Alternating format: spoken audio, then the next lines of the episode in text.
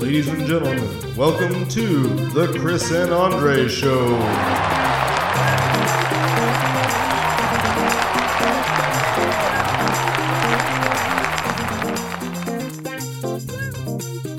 This is something that's been kind of you know brewing in my head.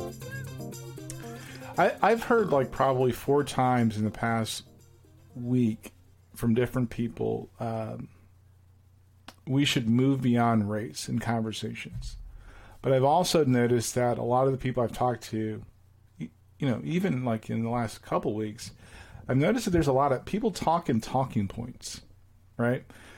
Which led me to kind of just pay attention more to different things I've been listening to and I've noticed that critical thinking, something we talked we talked about well before it became one of the newest latest buzzwords, mm-hmm. And open, honest di- dialogue or, or real conversations, they've become buzzwords. Now I don't want to even say those because I'm like I don't want to be part of the problem, but it just makes me wonder, um, like w- what's going on? Like why are people like like the race thing? And and the big thing for me is like the race thing. I believe as a society, especially as a country, we can stop talking about race when we start acknowledging the issues that different groups are going through. And we're not willing to do that. That is that is first and foremost. Uh, and the talking points, I think that people are just becoming I think the influence of social media of trying to convince people to like I think social media is a tool that you convince people to like something. That has become part of people's methodology in having conversations. So, you know, talking points are so broad and they and they they get cir- recirculated so quickly that that's becoming a part of our culture. what do you think? Yeah, I think like I understand to some degree the desire to boil things down to specific talking points, right? Especially from like say a, a party standpoint. If you're the Democratic Party and you say, okay, you know, these are the five things that we want to focus on, Okay. right? But I'm shaking my head because I'm trying to not like. Well, my my issue, my the reason I'm shaking my head is because I don't think it's just in politics anymore. I think it's everything is a talking point. No, that's fair. I think politics is where we're used to seeing that, right? And that's probably the area where it's more obvious in a sense um, when you hear those talking points. And and I, but I don't think that it's what it isn't is what I think it's historically been, where it's like, well, there's a kind of a clear line, right? You have the left or the Democratic side that has, or the Democrat side that has their talking points. You have the right and the you know GOP that has their talking points. It seems like there's a lot of mixing of those talking points now, where you're hearing things from both sides, but it's not.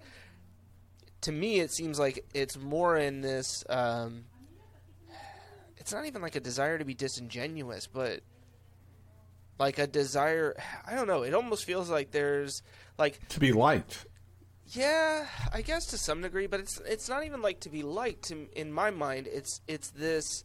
It's almost like we feel, and I say we, but like some people feel bad for people who have crazy ideas, and so they're like, well, maybe that idea is not so crazy, right? And I don't know, man. So, like it- I mean- people did that with the Nazis, and I know, like, I know that that's a common parallel that we draw, and I'm not saying that. Well, I'll be honest. The Nazis were not a like a disruptive party at, at first. Right. Like historically, that's that is a fact. Yeah. Right. It's just that history played out to where they became a disruptive and disgusting. And it was also a build up, right? It wasn't Right. like day one Hitler showed up and was like, "Vote for me. We're going to kill all the Jewish people." Like, no. Right. It was, you know, "Hey, we're going to make Germany great again." Have I heard that? um, you know, like and then it became, "Well, how do we make Germany great again?" Well, there's all these people over here that I don't like who are stealing all the stuff that you want. And it became it became that like that infighting, really, where it was all about like turning two versus them. groups of people against them, and that's exactly I- I'm again. I'm not saying that we're on the verge of becoming Nazi Germany. I'm just saying that the the environment, the climate that we find ourselves in right now is eerily similar to the fact that we have you know these two groups who don't see eye to eye on this stuff and are have gotten to a point where it's like they don't even want to talk to each other. They don't want to be in the same room with each other. And you know like to some degree I could almost say like you know the the individual voters down at the end. Okay, you know some of you, yeah, like you're gonna put your head in the sand, stick your fingers in your ear, and that's it. But the politicians, I think, is what, and not that it should, but it is like so incredibly disappointing that even they like they've bought into it now to the extent where they're like, oh shit, I don't even have to pretend to like these people. Like, and they are. They're all friends at the end of the day, right? Like, I bet Right. you Chuck Schumer and freaking uh, Mitch McConnell. Mitch McConnell probably go have dinner more often than anybody. Like, you know, and secret butt buddy phone calls late at night. Like, I don't know, but it's it's all just a scam. Like, I think that's the thing that I. but don't you uh, don't again, you think uh, I'm- that I'm, that focused on is the kind of side of it. yeah? I mean, I think that um, I think just that line of think or that way of thinking is probably something that I'm, I'm kind of pushing back again Okay. against. It's like, okay, maybe that's true, Yeah. but can't we acknowledge the problem? Right? It's like subconsciously people are resigning to whatever narrative is that's you know floating around. Just like like you well it's all a scam. Yeah. Right? That terminology is like, well, okay, maybe it is. But what's the problem? And and people can't define the problem to me. So mentally I'm like, no, I want to know what the problem is. Maybe it is a scam. I'm not saying it is or isn't. I'm just saying like so how do you fix that? Right? Well, I think the other thing to remember is that the problem is not the people who are in there, right? Like those people are ultimately, in my mind, they are a result of the environment that's been created, Fair. right? Right? Like that, That's super that's super fair. it attracts people like that to that because it gives them the opportunity for influence, and I mean, to some degree, like the the legitimacy to be um, untrue, right? Like So here's a here's a better way. Like take your same like thought process and apply it to Joe Rogan. Is he Mm-hmm. Okay. right or wrong? in which way? Uh, so- or- or- I'm sorry, not right or wrong. Is he? Should he be quote unquote canceled? Right. No, I don't. I mean, no, I don't. uh, Like again, how are we defining canceled? Right, is one thing. Or Like, whatever, whatever that whatever that definition is, yeah, right? Because like, I've, do I I've think that hearing Spotify should take all of Joe Rogan's podcasts off of their platform? Probably not. No. Or can't we just say like, yeah, maybe he's you know. I've heard people defend him and say he's not racist. They know him. They're black. I'm like, okay, fine. Yeah. I don't listen to his show regularly. I I'm not trying to defend or like attack him. Right. But the parallel is like, but are the consequences fair for his actions? Sure. Then you take that up another notch, and it's like, well, what about Whoopi Goldberg? Yeah. Like, that wasn't. I don't agree with A- ABC's reaction to that, but is it very dissimilar to the Joe Rogan like you know situation? The answer could be yes or no. Then you can say, well, but they ABC fired Roseanne. So then you like if you're not careful, if you're not willing to like pull the thread the whole way through, you you immediately go to it's all a scam or you, you pull up the latest and greatest talking point. And I think that in, that inherently is dangerous. Yeah, I think you're right. So I know this isn't like the focus of our conversation, and I'm not. This is not to get us No, off on a I- tangent, but I want to. I want to address the Joe Rogan thing really quickly. Okay. specifically on the race issue, right? Because I look at it from what I've understood, right? I'm I'm not so I've listened to a few episodes of the Joe Rogan podcast when he's had guests on that I found interesting, right? And that's pretty much it. Um, this whole thing with him using the N word and his explanation as to kind of why he felt like it was, you know, why he made the. dec- I won't even say like he felt like it was okay, but why he made the decision to use the word. Um, he even addressed like instead of just saying the N word, I would just say the word, and I felt like as long as it was, you know, within that context, like there's no real issue with it. And I kind of sit there and I'm like, yeah, but you knew when you were doing it that there were some people out there who were going to be like, oh shit, like he just said the N word. Like, you know, and even though you weren't like calling somebody it or anything like that, that there was the potential for this to happen down the road where somebody takes, you know, five years of podcast episodes and goes, wow, this guy said the N word a lot. and it doesn't really matter what the context is, right? Like I'm just saying from Joe Rogan's standpoint. First off, I guess as as a fellow white person, um,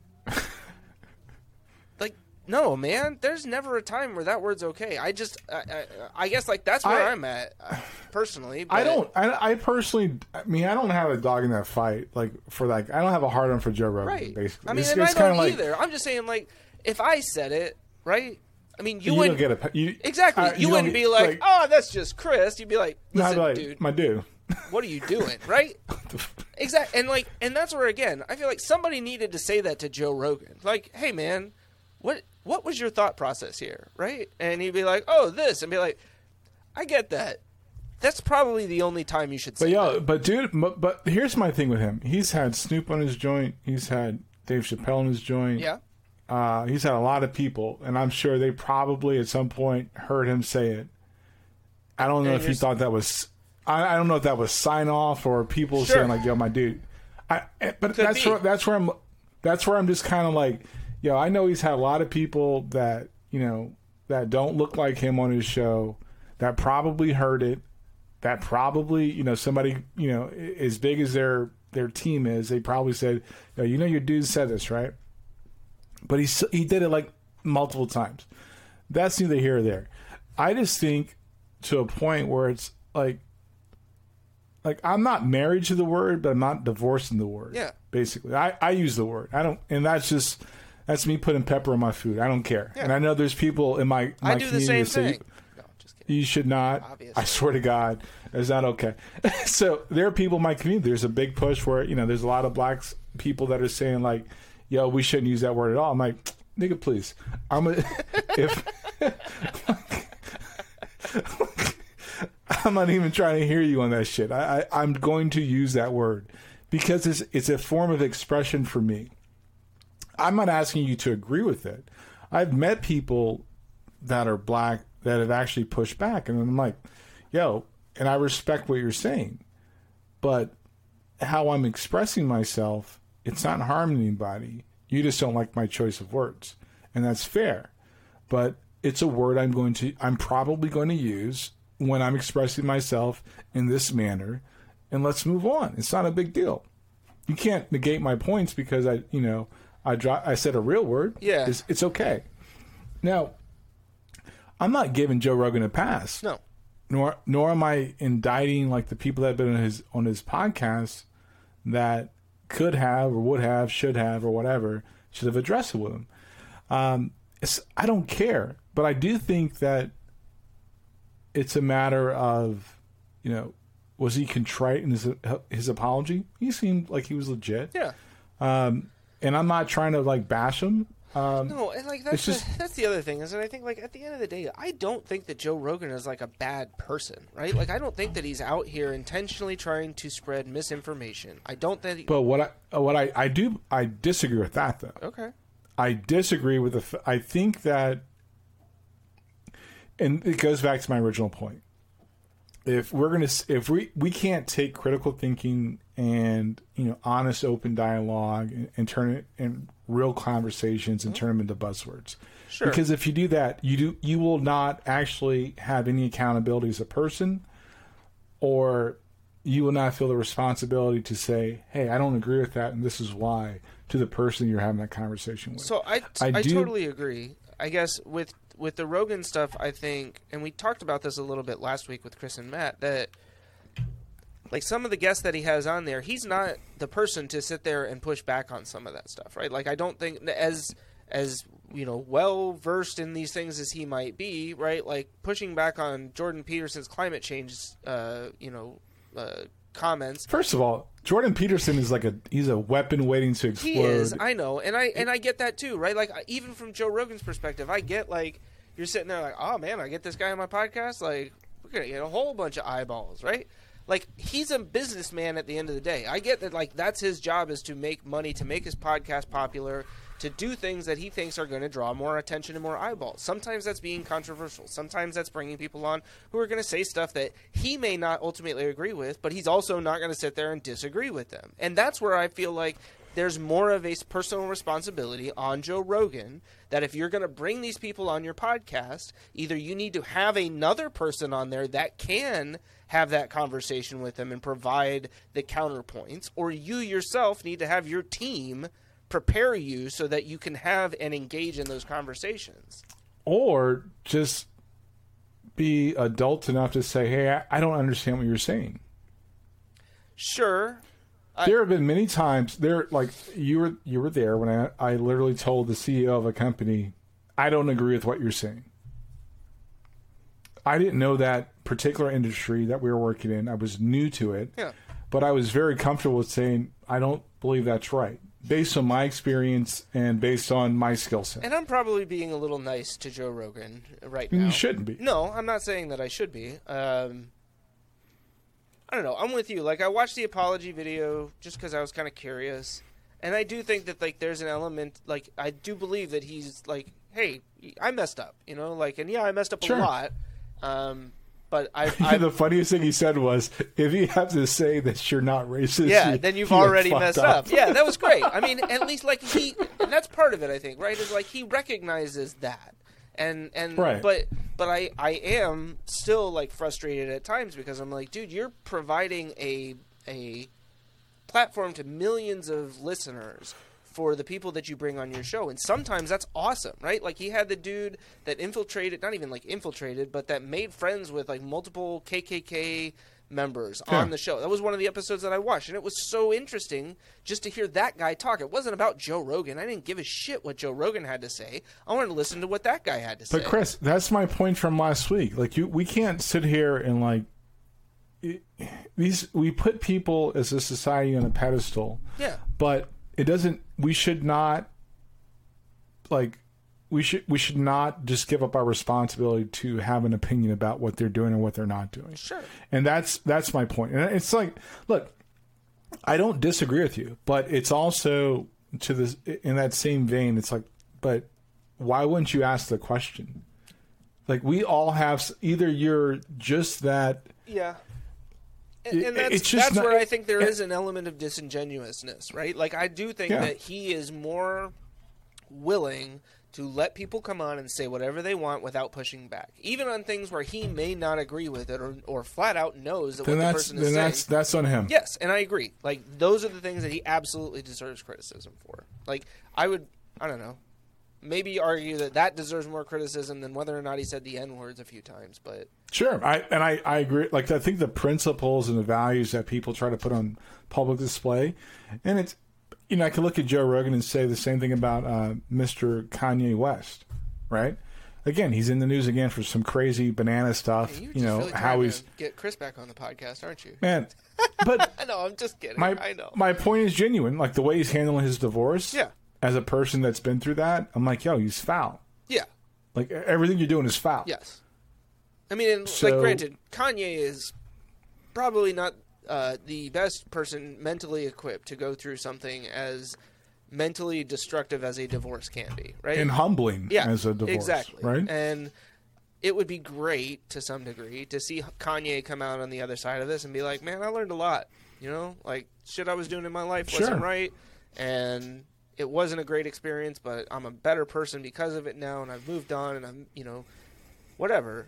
But I My- don't but my- expect any of that to happen from Kanye. Like, But my my critique my uh, my critique holds true, right? It's it's like you we should be able to if we're going to have these honest and real conversations, we should be able to say unapologetically this is wrong. yes, And I and I think our society has gotten to this really us versus them mentality way too deep. Well, and, We've gotten and this- we've opinionated right and wrong, right? We've made right and wrong a subjective uh, measurement as opposed to an objective measurement, right? Well, do you feel that it was right? Did you mean to hurt that person? Well, if you didn't mean it, and I mean, right? These are the conversations I have with my eight-year-old, where it's like, you know, but I didn't mean to do that, and I'm like, but it still happened, right? And like ultimately somebody is responsible for that happening. And because you were the person who was standing there when the glass fell over and you were the one who touched the glass, it's your It's job all to you, clean yo. it up. Like I'm not mad, I'm just saying like you're the one who's got to clean that stuff up. So So India Arie, it, it kind of connects to Joe Rogan. Her points in you know doing a compil- you know compilation of you know Joe Rogan dropping the n bomb Yeah. and, and stuff like that. Her points was were different from uh, Neil Young, Mm-hmm. right? Uh, Yeah, I mean, so and like gonna- because Neil Young and the other Joni Mitchell and those artists, it was exclusively around the COVID nineteen misinformation stuff, right? Right. Yeah. I, I think that what we're not careful, or we're not being careful of it as a society, especially as a country, is the the burning topics that we have. They need acknowledgement, Okay. like true and genuine acknowledgement. I acknowledge that. I love that. That was great.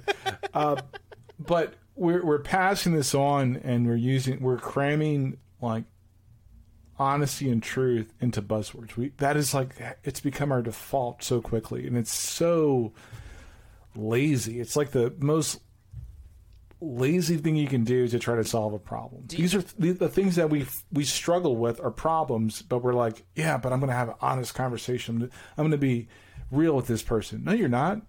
You're not going to tell them what they're doing hurts you, or you know, for example, there's another person in Minnesota that was killed, right, by a police officer, no knock warrant. But we're not changing the laws. Right. We're literally not. We're not doing anything to change the laws. We're just Which essentially it prote- says that you know, from a government standpoint, we value police officers' lives more than innocent civilians. But do we? Because we just let January 6th happen, and we're not prosecuting these people that you know, you know, stormed our capital. Okay, so I mean, uh, see, this is I go back and forth on this with the whole January sixth thing because, like, what they've they've prosecuted 450 or charged 450 individuals, right? They're still, and they're still looking for 357, I think. Yeah, so like Yeah. they're still tracking those down. The whole like the people in the government who may very likely have been involved in it.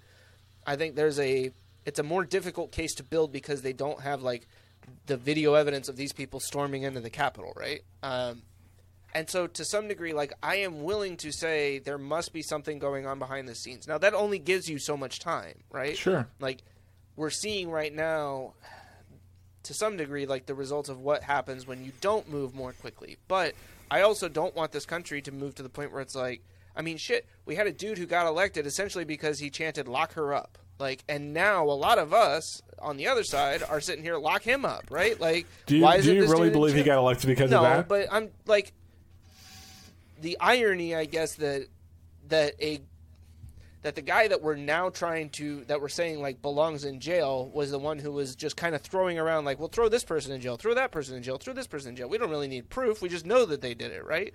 And to it to some extent, I feel like that's where this like the that is the desire from certain people within that certain crowd where it's like we know he did it. It doesn't matter if you can find evidence. Just put the man in jail. He's too dangerous to be out here by himself. I'm not disagreeing that the man isn't dangerous but at the same time like i don't think that you can just completely circumvent the political like the justice system in order to put this one person and you know like i i I don't know. I don't know what the Sure. answer is. That's I part don't- of what i'm struggling disagree- with right now I don't disagree with that, but I think the issue is that we, we as this, like literally it goes back to what I'm saying. We don't acknowledge the problem. What is the actual problem? We literally just we we want to we dance around the problem so frequently and so so smoothly that we make T-shirts, we get a hashtag, we do all these things aside from addressing the actual problem. Breonna Taylor, for example, no knock warrant, died, right? Yep.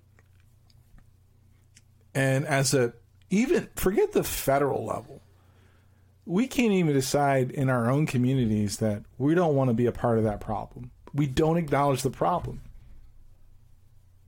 Like, I, I, I don't know how we get beyond race when we can't acknowledge the problem. I don't know how we get beyond, um, you know, I, I don't know how we get beyond a lot of things we, we that we just don't acknowledge. We can't just, Yeah. Like, you know, you know how humbling it is for me to say, yeah, um, I don't know, right?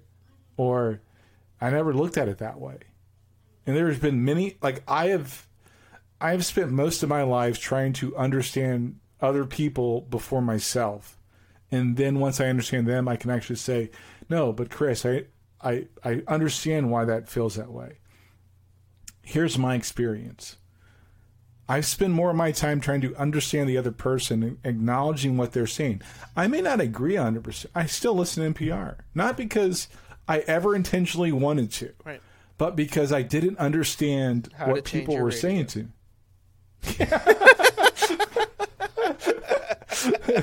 but you see my point? Yeah.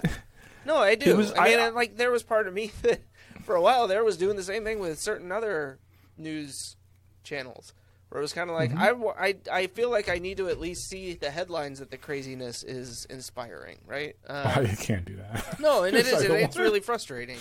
Um, I, I I don't know, man. I, I I hear what you're saying. Like I think it has become so incredibly difficult to have honest conversations. Um, I don't know why that is. I don't know what like where the breakoff point started. Where did we divert from this? And I, but at the same time, like I I remember growing up where it was like, oh, you don't talk about politics or religion at the you know But why not? Right, exactly. Because you're going to upset somebody. Because somebody is not going to feel the same way about it that you do. And it's like, well, what's wrong with that? Why why do we all have to agree on the same things in order to be friendly with each other? You know, like well it's not even about being friendly. And I've, I've, I know I've talked about like meeting a uh, an actual lobbyist at a Christmas party, and um, it was hard to kind of like, you know, he assumed because I'm black, I was a Democrat and I was a registered Republican. Doesn't mean that never meant I, I voted straight ticket across anything. Just meant that no, I don't agree with that. You know, uh, case in point for context, uh, social programs. You know, I, i.e., more lazily focused welfare.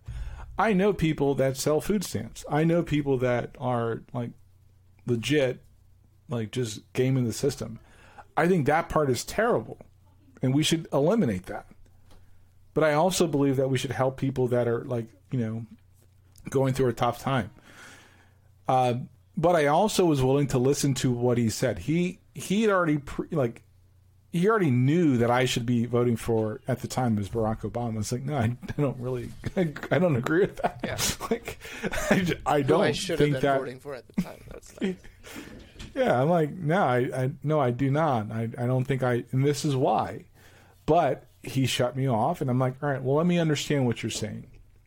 And as I understood what he was saying, he was telling me how his family was like a third generation, blah blah blah, in the in the DNC and the state party and blah blah blah. He's now a lobbyist, and I'm like, so that's that's interesting. So what lobby is it? And he told me, I'm like, well, that's kind of random. I'm like, can you tell me more about why that's actually a, a legit lobby? Then he told me more of the details. I'm like, oh, now I understand. yeah. But I was willing to like have that conversation to understand him, and then I shared my point of view. It wasn't the other way around. Like somebody's got to be the adult in the conversation. Like, and, and it can't be that you're. You, you- I, I think the issue that we're we're dancing around as a society, especially as a country, is that we automatically assume that the other person's wrong. Sure. I do. I think that's. Well, you gave me. I got a two for this episode. Like I'm literally like living my be- my best life. It was not about winning at the time. No, it was I- about the long game, I see that now. and that's.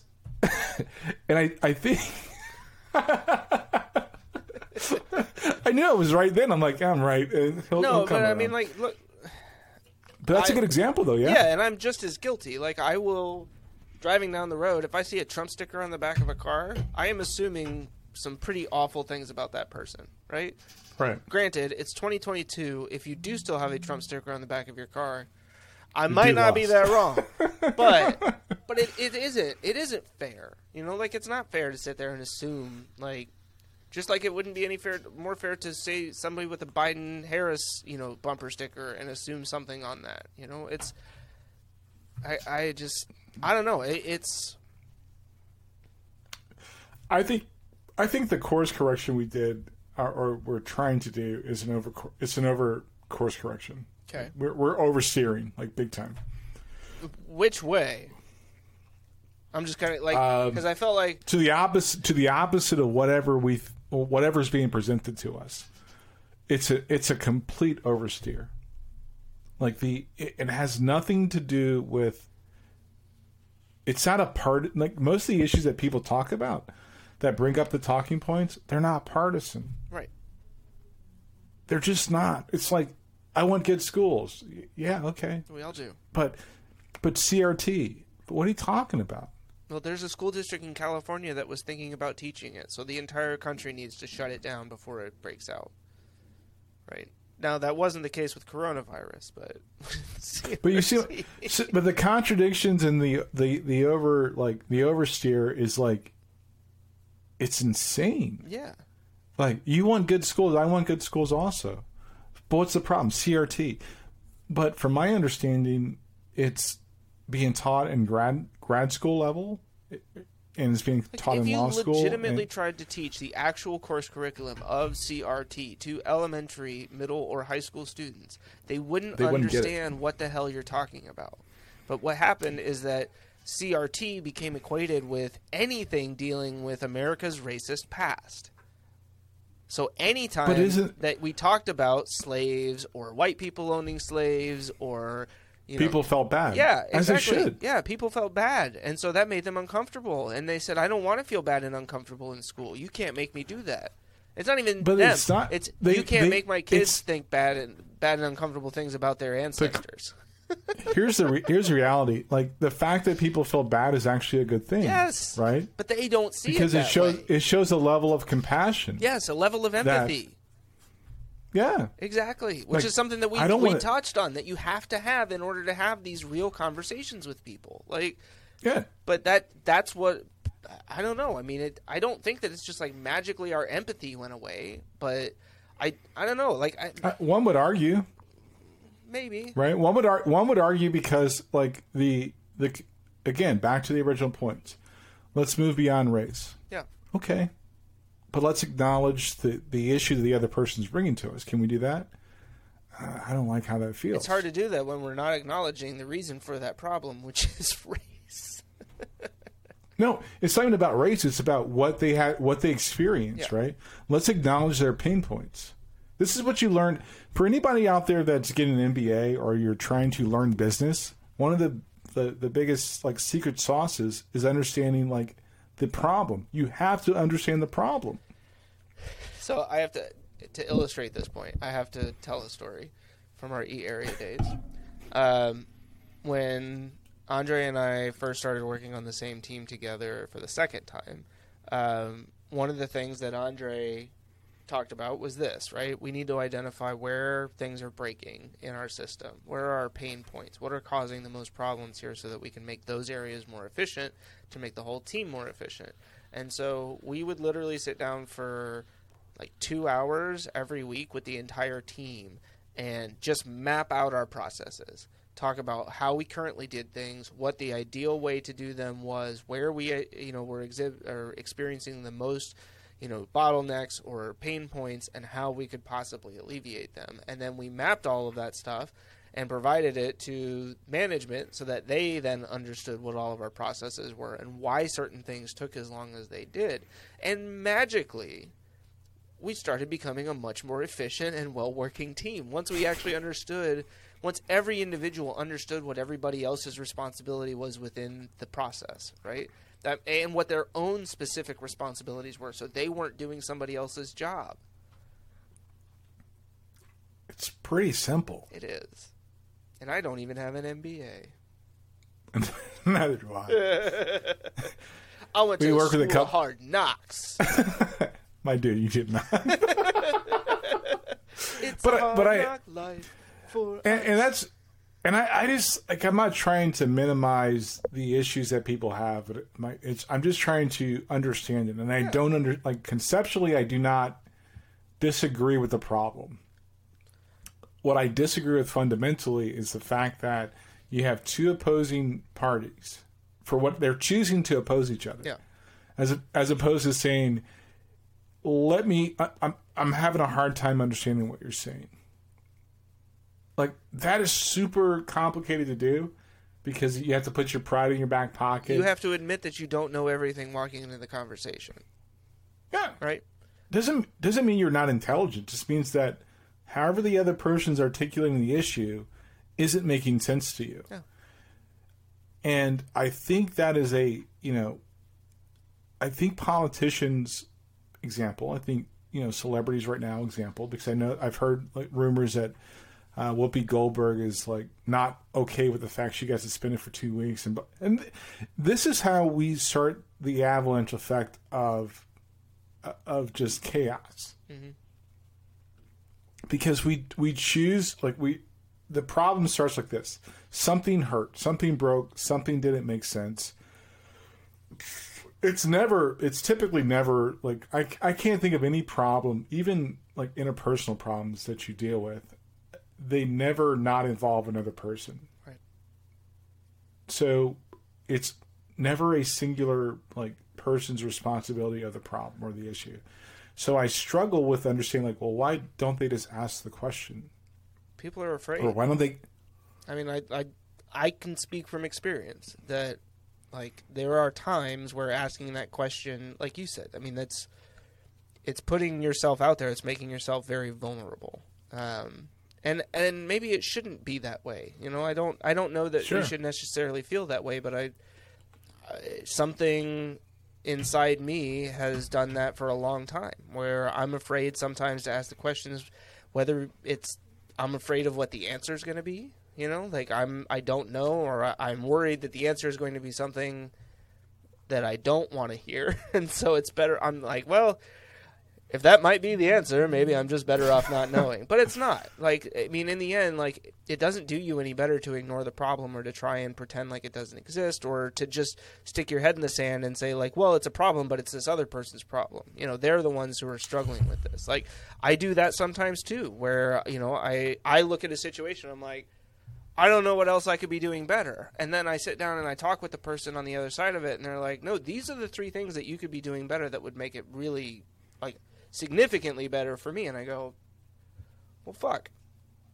You know? Yeah, and it, it's super. It's not. I mean, I'm not. Again, I'm not trying to minimize it, but I'm just. I'm noticing a lot that, and it's across how we how we consume media, how we consume entertainment, how we consume um, the news, how we consume information in general, where we're it's super quick to pick a side. Well, and I I just think that that's important. You have to have your you're going to have your bias, yeah. right? You have to have an opinion, but it shouldn't be the resolution. right? My my opinion my opinion is never my resolution. I have I think I have a good story to to share that kind of helps to illustrate some of these points. So there's a um, a subreddit called Choosing Beggars. There's also another one called Begging Choosers. And it's basically people who are asking for something but are being you know, at a either a ridiculously low cost or for no money whatsoever, but are also being like, but it needs to be super like people who are like, oh, I need a nanny to watch my five kids seven days a week, you know, forty hours or you know, twenty four hours a day, and I, I but I can only pay you seventy five dollars a day, you know, or something like that. Like, okay, God bless you. Right, exactly. Um, so I was on Twitter one morning and I saw some tweet about like a indie game developer who was like, "Hey, anybody out there want to make free music?" Right? I just I'm thinking like three or four songs and some sound effects. And as somebody who makes music, I kind of looked at it was like, "Oh, only 3 or 4 songs? That's all you need?" Right? "Oh, you just want free sound effects? Yeah, let me whip those up for you real quick." And so like I screenshotted it and I put it up on Choosing Beggars. And I got a bunch of replies that were kind of like, oh, you know, wow, like that's pretty ballsy, or you know, same thing, like, oh, only three or four songs. You know, I had made the comment that like you you can download royalty free music, you can get free sound effects, which I do all the time for our podcast. Like that stuff's out there if you really just want to take the time to look for it. But this one dude would not get off the freaking thread. Like every single time that I made a point, he was coming back and just like, no, no, no. And like it started getting into one of those things where it was like I felt like I had to win this argument, right? Like I had started it and I'm like, this guy's just being a dick. Like no matter what I say, he's just like nah, nah, nah, nah, nah. Then we went back and forth a bunch, right? And I I started being kind of a troll. And and he did too. Like we both started just kind of trolling each other. That's why I don't mess with Twitter yeah. anymore because it. Oh, this was on Reddit. This was on Reddit. So Reddit. it gets even yeah. worse on Reddit. And so then um, the next day, right? I'm looking at it and I'm rereading it and I'm reading through some of the comments and I'm like, you know what? Maybe this guy was actually right. Maybe this doesn't really belong here. Maybe I was being a little harsh. And maybe my responses to him were more in my trying to defend my original position as opposed to actually like taking in any of this new information and considering that I might have been wrong in the first place. And so I found one of his comments and I said, "Hey man, you know what? I thought about it and you're right. Like I probably was being a little bit critical. It, it does seem like he's just an indie developer. He's putting the game out for free. I probably shouldn't have posted this here, and I'm sorry that you know we kind of got into it going back and forth. And he came back and he was like, "Hey, that's cool. You know, it's all good. Like it happens." I think I said something like, "Yesterday was a really shitty day, and I think I was just kind of taking it out on the internet." And he was like, "Hey, man, happens to all of us. You know, hope you have a good day." Then like six hours later that night, I get a notification that's like so and so replied to a comment. I'm like, oh, he replied to another comment, and I look and it's like it's it's one of my earlier comments, but it's him being a fucking asshole again, and I'm like. What the fuck, man? We totally cleared this up. I thought we were cool. And so I was just like, what are you doing? And he was like, just saying. And then, like, I found another one. And I'm like, dude, what the fuck? I thought we were cool. And he was like, finally, he's like, oh shit, I'm sorry. Like, Reddit gave me a notification that these two comments were new. I thought you had come back and started talking shit again. I didn't even look at the timestamp on the comments. Like, that's my bad. And then, like, an all bold is like, hey, everybody, please disregard all my asshole comments above. And so I was just like, haha, it's all good. Like, you know, I'm glad that we were able to clear that up because it was really confusing. And then I think my my bold message was like, "Look, everybody, you can disagree and still be friends on the internet. Like, but that's what it takes, right? Like at the end of the day, both of us were interacting with each other, and I do. I think I don't know if it's social media that's necessarily pushed it this way, but I think there is an element of every interaction feels like it's a zero sum game, right? If I don't win this interaction, then you're getting something out of me that I wasn't prepared to give up. And so I need to be ready at all times to argue and shoot down and to win every interaction and conversation that I have. And it's just the worst possible way to approach personal interactions. Yeah, the, the, the ledge is there. The ledge is always there, right? And I, I think that, you know, one thing that I try to remember in my own like my own interaction with people. Hey, what are my principles? What what are my values? If you watch when you watch our previous episode with our ki- with my kids on it, Our kids. you'll notice you'll you'll notice that I don't I I don't have to agree with what they're saying, but I I pause to understand them. Except for when you interrupt them and say, no, that's not true. Yeah, because sometimes it's, it's, I was just laughing because there was a moment, in not the the last episode, but the one before when I was at area this week, and he was Chris was saying something. He was just like, "No, no, no," but that's not true. Like you just straight up cut him off, and we're like, "No, false, truth drop." No, like it was it was hilarious. I loved. uh, by the way, like it was great having your kids on, and I, but and that was one of the things that I really appreciate. My mom was laughing because uh, you know you and I were talking on the phone when I was here at the office the other day, and she was listening in the background, and we were talking about the you know the, your kids being on and some of that stuff, and she was just like. So Andre didn't know what his kids were gonna say when they came on the podcast, and I was like, I mean, I don't think he like coached him or anything, but I think you know, yeah, there were some things where he was just like, no, like, what? What are you saying? You know, and but I was like, you know, but the cool thing is, is that it wasn't like, all right, you know, podcast over, you know, or Right. or like you're saying, like go to your room. It was like, all right, look, yeah, we, we had all that conversation with Chris in the first one, and it was so good that we invited him back to come back the second time, right? And I think the conversation in our second episode was even better than the one we had in the first one. So and it's it's not a matter of like one upmanship is not um, it's not my intent, right? It's never it's never my intent. I can always my so let me just like bring this all together. My wife still tells me I speak slowly. But do you carry? Oh no, that speaks softly. Carry a big stick.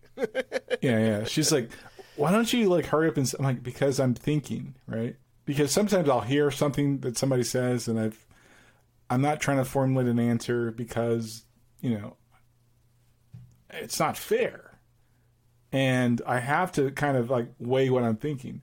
And there are times when my brain's like, yeah, but they didn't say it like that. I'm like, okay, so let me try to make sure.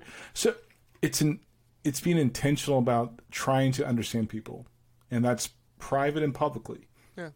We we as a society have lost that ability, and we're we're not lost it. We we suppressed it. we became disinterested with it to some degree, Yeah. right? Like I think, yeah, there seems to be this feeling of other people are not as important as me. You know, like what's going on in my life is ultimately the most important thing. And again, like I don't know that social media necessarily created that, but I cer- think it certainly led to it. It's exasperated. Yeah, It's- exactly, like a speeding up of that impact or that belief. And again, this is I say this not as somebody that's like I'm immune to all of this. Like these are things that I've experienced myself, you know, in my own social media interactions and stuff like that to the point where I pulled way back and you know, like I, we talked about it before on the podcast where I cleaned out my Facebook feed, I went through my Instagram feed, like Twitter, all of those got trimmed way back to a couple of people more or less. Like Right.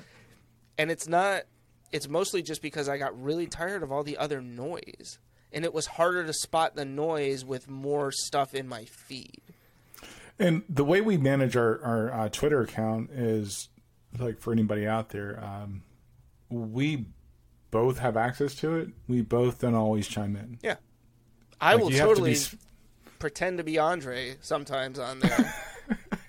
Using the N word all over the No, place. I swear on my right toe. Yeah, my people, that does not happen.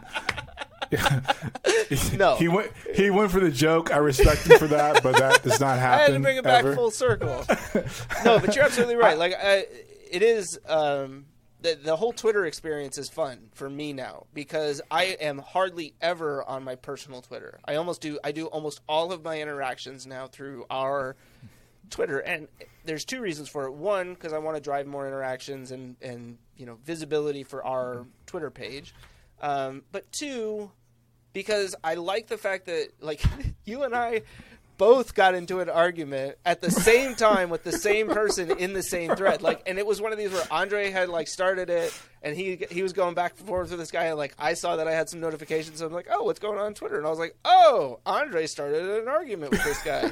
well, I have this to say, you know, like, and chimed in. And at no point did either of us like sign you know the tweet so there was there no way this guy knew that he was arguing with two different people at the Yeah. same time but i went back and read it and i'm like god it's kind of scary how good we are at just pretending to kind of be like and not that we're the same person Yeah, but he got but he got so much smoke from two different people. well, he Like, did. the same and- smoke. But my favorite part was it because this was an argument over, you know, Republicans and Democrats and why Republicans are so much better than Democrats and all this stuff. And so we had just published episode 92, which was Democrats can't govern anything, period. And so the last thing that I, I sent to him, I was like, before you assume that we're card carrying Democrats, please consider at least enjoying some of our podcast and shared that one. I'm like, we try to call it like we see it on both sides when it's it's applicable. And his response was, you know, good luck with the podcast. I may just do that. So again, like Yeah. all of the smoke back and forth, and we managed to at least somewhat end it on a potentially like positive note. I have no idea whether or not that guy ever came and listened to the podcast, but if you did, good on you. Andre and I weren't Hey, trying to like you. Fuck with you or anything. It's just when I see my guy going at somebody or you know getting into it with somebody online, and I'm like, but I have something to share. Like I'm gonna do that. So and it, it's and I, I think that all in all, and I'll, sum it up with this because I, I think it's important. We had we just have to do a better job of like, um, and, and I've talked extensively about the fact that it's really easy to get caught up in the, uh, the just the the stream of consciousness of the, of our society, where I, I've assumed that people are racist and they're they're really nice to me, and I feel guilty for do. You know, that's my faith going like, why are you judging people just for some, you know, Yeah. how they look, or and and that's what you're not what really Kanye against. does on TV. Oh, yeah, yeah, I, whatever. like, like And I- I don't Kanye want is not in that conversation.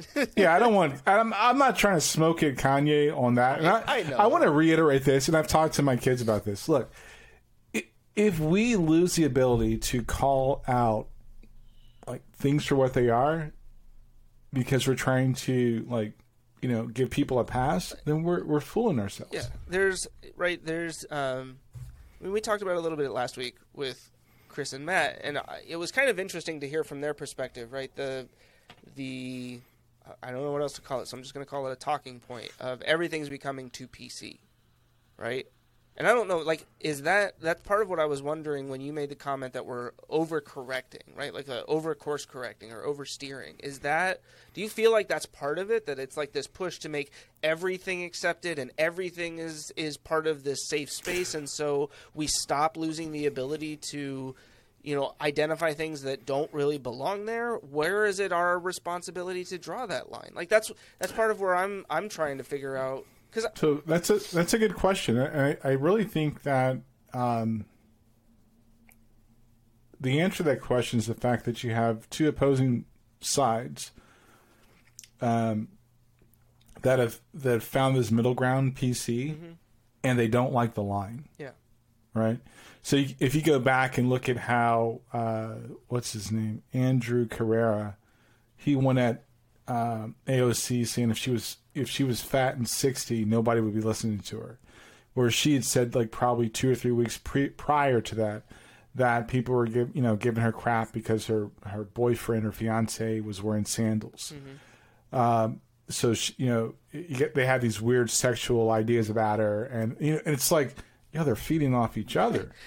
Right. Her fiance wearing Like- sandals has some weird Yeah. sexual thing. What the? So I missed out yeah, people that. like yeah, people were going at her because like you know it's been said in the the political right side of the argument that people only listen to her because she's young and pretty, Sure. right? Um, and then on the I mean, I'm not going to say well, that it hurts, right? Well, I'm not going to say. I'm, not, saying gonna say it a- helps, but I'm just saying it probably doesn't hurt. Well, I, but I, but as a person that's not traditionally like liberal, I think that's kind of God, I thought you were going to say to my- traditionally not good looking, and I'm like, do I really have to sit here and tell you how good looking goes. you are on this podcast? it goes to my point. It goes to my point. That's why we can't get beyond race, right? Okay. We we turn things into stupid binaries that stop the conversation, and I, I think that you know that holds true on both sides. Sure. Where you like you can objectify somebody or you can you know turn somebody into a villain just by the words you use on on what they say to you how what your response is and i think that's super petty like i don't No, i think that's that's a really good point, right? I think we we've gotten to a point where when you don't have a legitimate when it, where there is no legitimate political discourse to steal a term from the Republican National Convention, yeah, that's their new bag yeah Jesus, um, then what do you do, right? Like you start slandering. Um, God, Yeah. somebody I had this quote the other day, but it's like slander is the uh, I don't know. It's basically it's not it, it- slander is what you resort to when you don't have any argument left to make. So you start Sure. trying to discredit the person who's making the argument, and it's one of the things that I I want to say that it was my like junior, sophomore, junior year history teacher. He was the same teacher both years, so I don't remember which year he said it, but um, it was like he was talking about Jimmy Carter, and because Jimmy Carter was a had been divorced, if I recall correctly, before he was elected president, and he was talking about how important the family was, like the nuclear family in the American society and all that. And there were a bunch of people who were like, "Well, what does he know? He's divorced, right?" And my history teacher's point was just because the person who's sending the message may be flawed doesn't mean the message itself is flawed. or even better yet does divorce like uh and, and this this that's actually a good statement to make because i think that even in, in uh r- religious conservative circles they look at divorce as a flaw Yeah, as a Right. failure. And I would challenge that with w- through my divorce, I became a better husband and father. Right. Um, Which is something that so- church and religion is supposed to help you do anyways, right? So like if Right. if going through your divorce helped you to be a better person, like not that you'd choose to go through it again, like, oh, Yeah, that that was was- fun, let's do it again. But you probably also wouldn't look back on it and say, "Man, like I wish I could have just stayed the same imperfect person, you know, and not had to go through my divorce." Like to some degree you look at it and you say, "Yeah, that sucked, but ultimately what I got out of it was so much more valuable than the pain Right. and suffering that I had to deal with while going through it. Yeah, I mean, Joe's always saying like we're giving me, you know big ups for like you know my relationship with my kids. Well, a lot of that is a product because I went through something that I didn't want to go through ever again. It made me to it, it caused me to reevaluate my priorities. So, I I, I think where it goes back to what I said before. Like we've drawn lines, and when it comes to some you know like collective social you know uh, like dialogue, which is PC, but we don't like where the line's drawn. Yeah. And both people cross the line just because it's you know it's, it's super expedient to get a point across. Uh, it goes back to what I've said before, like yo, uh, Democrats have a tendency to promise hope, and Republicans operate out, out of a level of fear. Well, in the middle of that, you don't like where the line's drawn, and you're going to react appropriately. So, my my my thought that my thought is basically like, look, I, I don't have a solve for it, but I can tell you like practical things that number one, like the the biggest issue, it's not a it's never a solo problem. It's it's going to require that we really embrace what interpersonal skills are. And actually, and it's not about reaching across the aisle or any, any like nonsense like that. It's just genuinely saying, "Hey, I don't understand what you're saying." Yeah. and I'm trying to. I, I just don't get it. Um, it. It's not about playing you know, like you know playing both sides of the fence. It's like really trying to understand the other person, and and consciously, you know, acting out of that spirit of I'm trying to understand you because like whether it's you or somebody else, and I, I would tell people this even when I fired them. And it's it's a very honest principle. Whether it's here or somewhere else, I want you to be happy. Like I really do. Yeah. And I'm telling you these things because they they don't support what you're trying to do for for for your family or you know or the goals you have. I have fired people and told them that, hey, look, this is not a personal thing. I'm just telling you the behaviors you have are not conducive to this environment. And I want you to be happy. And I really I really do care about you as a person and I'm, you know, I'm telling you this because I value you as a person. We're breaking up, but this is where we're at. And I want you to be able to like take the information and do something different for the next pass. Even when people would quit, I would call them up and say, "Hey, what happened?" And they would tell me, and I'm like, "Hey, I, I really do appreciate it because the things that you've told me, you know, not everything had merit, Yeah. but for the things that were, you know, if somebody tells you something, there's if it's a 99% chance that it didn't happen, that 1% is should should make you think about it and consider it. So that's what a real leader does.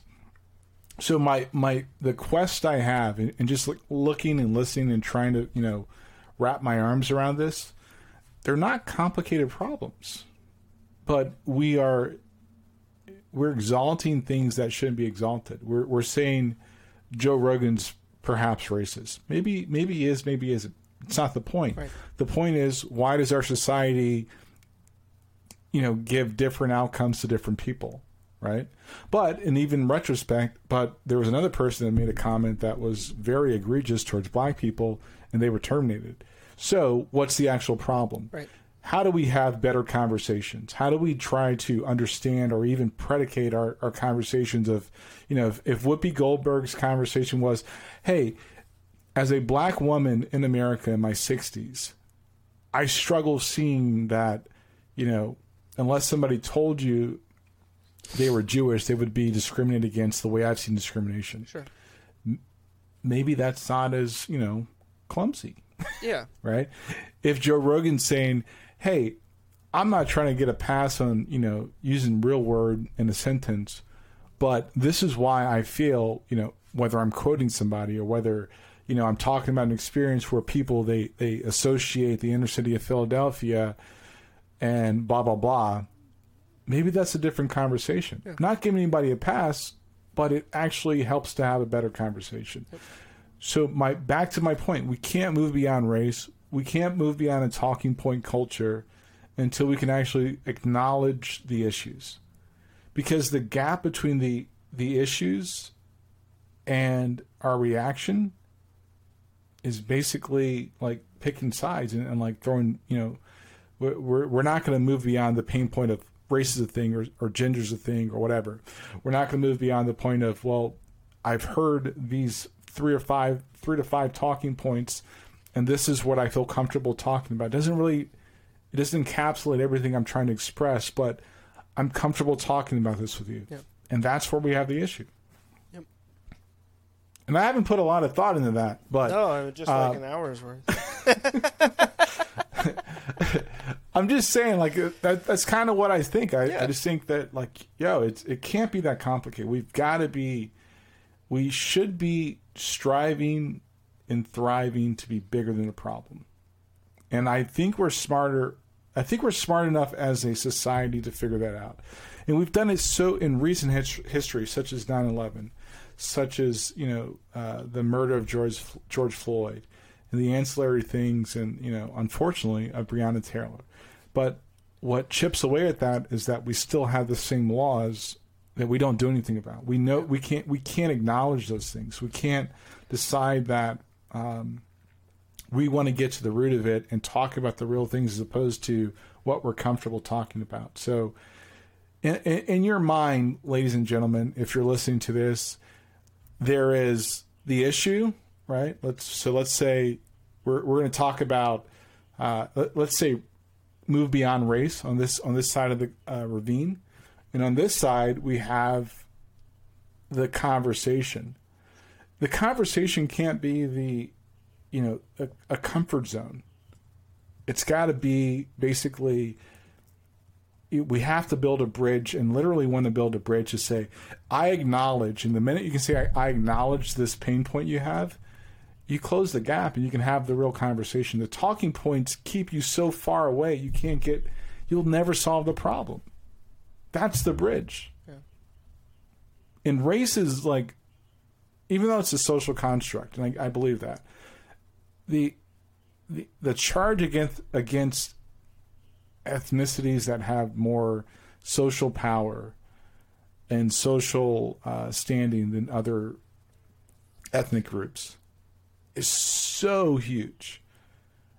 You should want to just out of a moral obligation t- to kind of fix that. Yeah. Because we all want the same damn thing.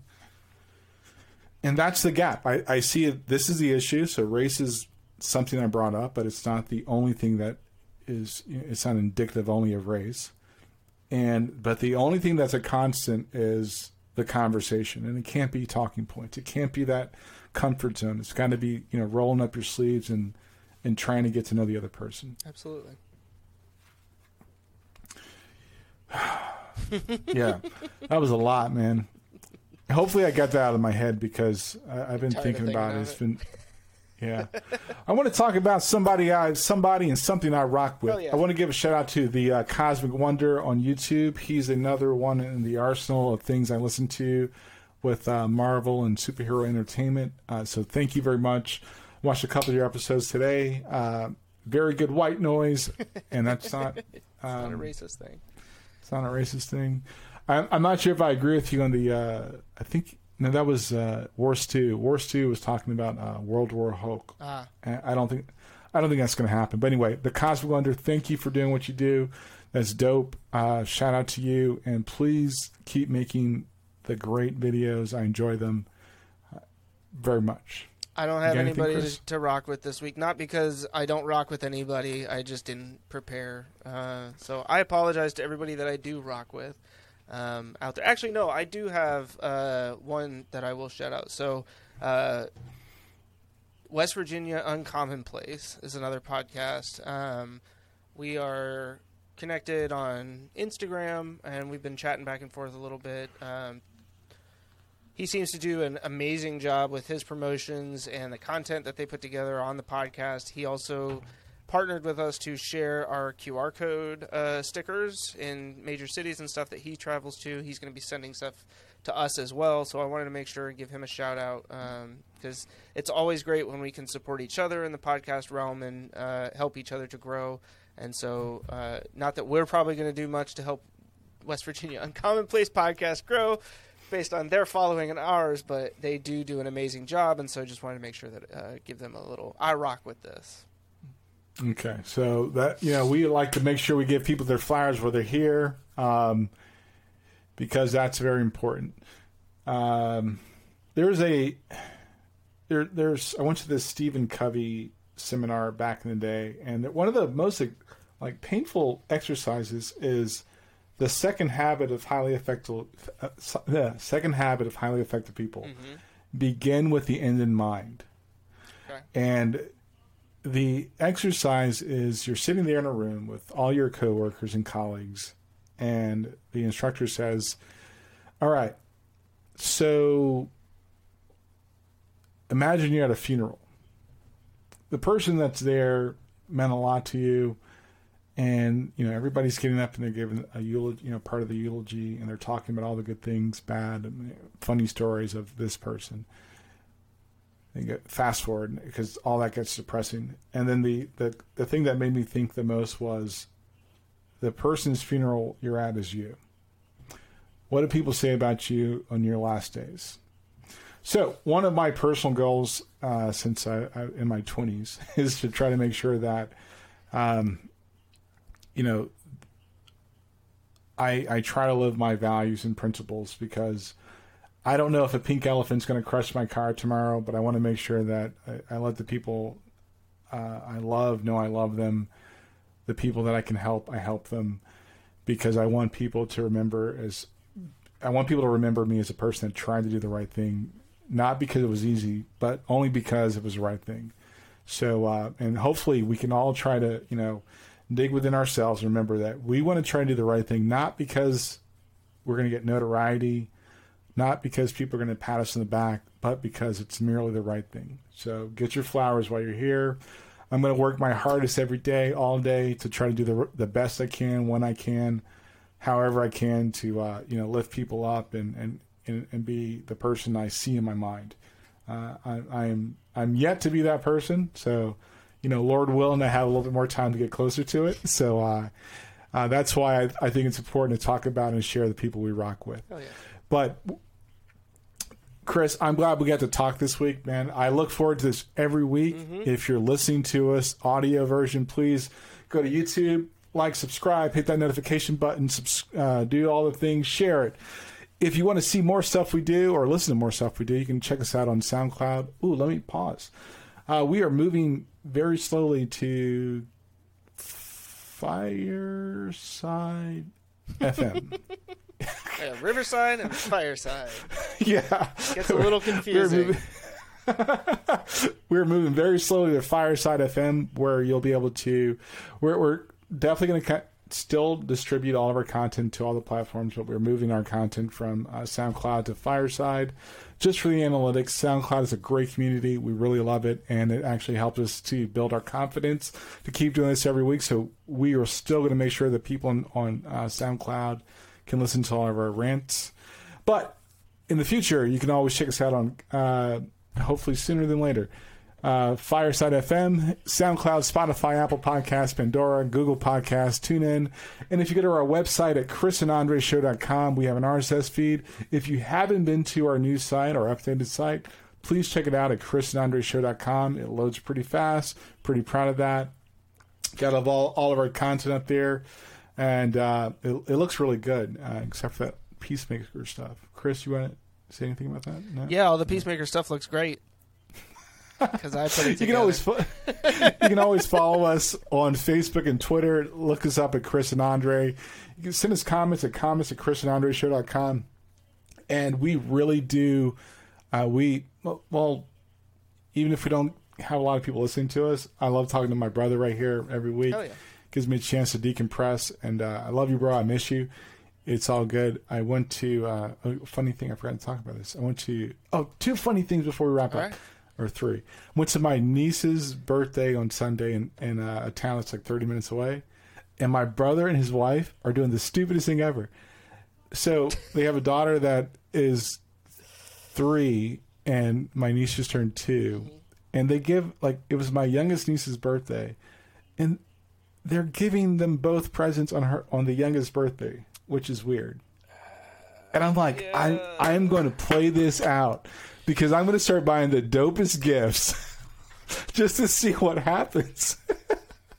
because Uh, I don't feel like that's setting everybody else up for success in the long run. There, that sounds like a bad. Not what you're gonna do, but just like giving gifts to people whose birthday Oh. it isn't. Like, no, it's not your. how do you break that chain? Yeah, I don't know. That's tough. I'm so like I told my brother and his wife, I'm like, yo, this is gonna get really bad for you. None of that know what you're doing. Yeah, you, you done messed up now. What was the other funny thing? oh, uh, no, there's two more. Uh, my wife is watching uh, Our, We're, We're All Dead, this Korean zombie flick on Netflix. Pretty insane. But we watched it in Spanish, so I didn't. I wasn't tuned into every every episode. Yeah. But when it was when I saw it, it was in Spanish, which was really like it was jarring for me. I'm like, yeah, this is totally in Spanish. They're all like South Korean. Uh, great show. Uh, I'm not sure if I'm into the whole uh, Korean like novella Yeah. format. It's kind of weird for me, uh, but it was actually a pretty good show. Uh, outside of that, and the last thing, no, oh my gosh, Jesus. last odd thing, and then something you're going to really enjoy. Okay. I watched Reacher on Amazon. Mm-hmm. Great show. If you haven't watched it, please check it out. I mean, it's just, it's a really good show. It's kind of there's some plot holes in it, but it was overall a good show. Uh, we binge watched a lot of it on Saturday. Nice. Then we finished up the rest of it yesterday, or yeah, yesterday. And then the final thing, I watched Peacemaker episode six. Yeah, I still have to finish that. I watched The episode five of- uh, Sunday night. I think The ending of the show it was great. made me actually gain a little bit of respect for James Gunn. So who's vindicated now? Yeah, I'll give you that one. I didn't want I didn't want it to be left unsaid, but when I Thank watched, I actually I actually rewatched the ending twice because it was the show has been building to, and I said this before, Yeah.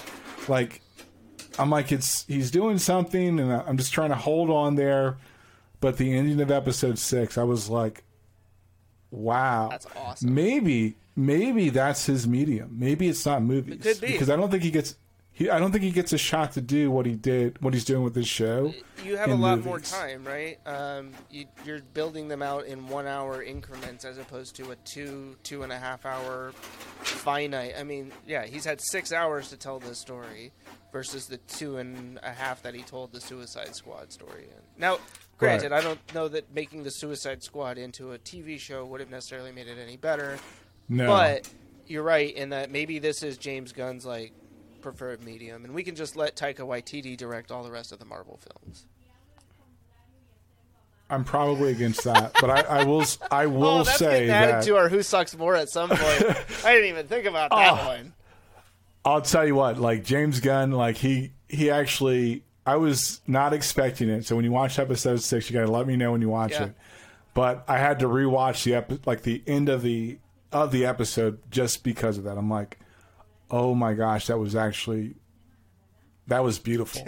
like the way, and, and I'm not even. No, I'm not I- even. I'm not even kidding. I'm like, yo, that's that was dope. See, Like, and Now I was so what I, was now come on. I was caught off guard. I was caught off guard. Like he was making the cake and he was like, Yo, let me put some ice on it. Let me put a candle on. I'm like, Yo, that was dope. Oh shit! Is it So- somebody's birthday? Yo, so uh so I, I might have to I won't I won't recant a lot of the stuff on James Gunn. I will say that I think that might be his playground. That's probably where he needs to like that's where he just rocked it out. So I'm uh, willing to accept that. Peacemaker. Yo, James Gunn just got the recovery, like like life saving uh, uh, move for me. He he found a mushroom on the Mario game. Like he's doing all types of magic on that joint. Carolina lost, and I'm still trying to like figure that out. Uh, maybe we'll talk about it next week. Maybe. but I think I'm done with professional sports. But anyway, as always, I'm Andre, and I'm Chris. and we'll talk to you next time.